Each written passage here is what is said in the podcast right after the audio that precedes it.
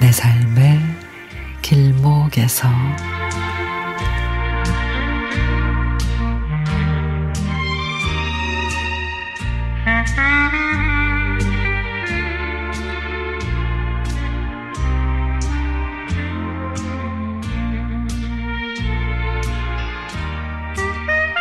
우리 엄마는 계단 청소 일을 하십니다. 제가 어렸을 때 제가 다니던 고등학교에서 화장실 청소도 하셨죠. 나한테 한 번도 아는 척을 한 적이 없고 마스크와 장갑을 한 번도 벗은 적이 없습니다. 그리고 어떤 학생이 인사를 해도 받지를 않으셨습니다. 혹시나 우리 엄마인 게 들킬까봐 말이죠. 저는 엄마한테는 말은 안 했지만 제발 엄마가 그 일을 그만두기를 바랐습니다.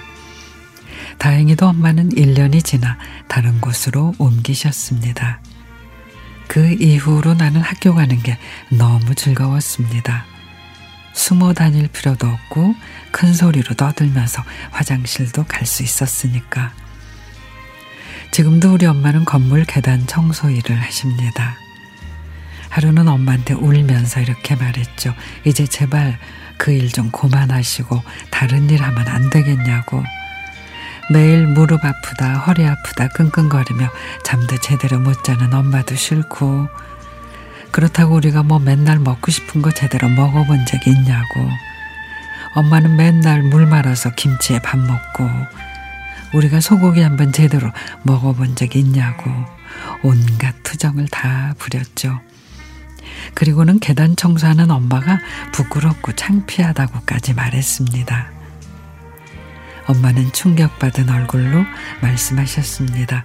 집에서 놀면 앞으로의 남은 인생은 누가 책임져 줄 건데? 나는 자식들한테 짐 되기 싫다. 네가 기억할진 모르겠지만 아빠 사업 잘못되고 빚쟁이한테 시달리고 사람들한테 쫓겨다니다 보니 누구를 만나는 게 두렵더라. 그런데 계단 청소이라면 누구를 만날 일도 없고 깨끗해진 계단을 보면 엄마 마음을 외로워해 주는 것 같더라. 직업의 귀천이 어딨어.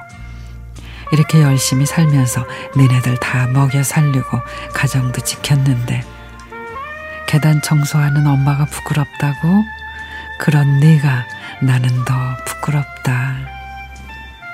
그러면서 눈물을 흘리시는데 그날 처음으로 정말 엄마 무릎에 파스를 붙여 드리는데 정말 제 자신이 얼마나 부끄러운지 이제는 이 악물고 열심히 살아야겠다.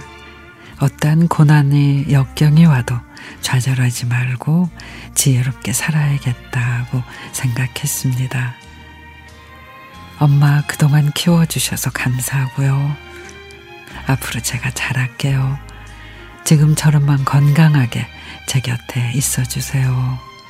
엄마 죄송하고 사랑해요.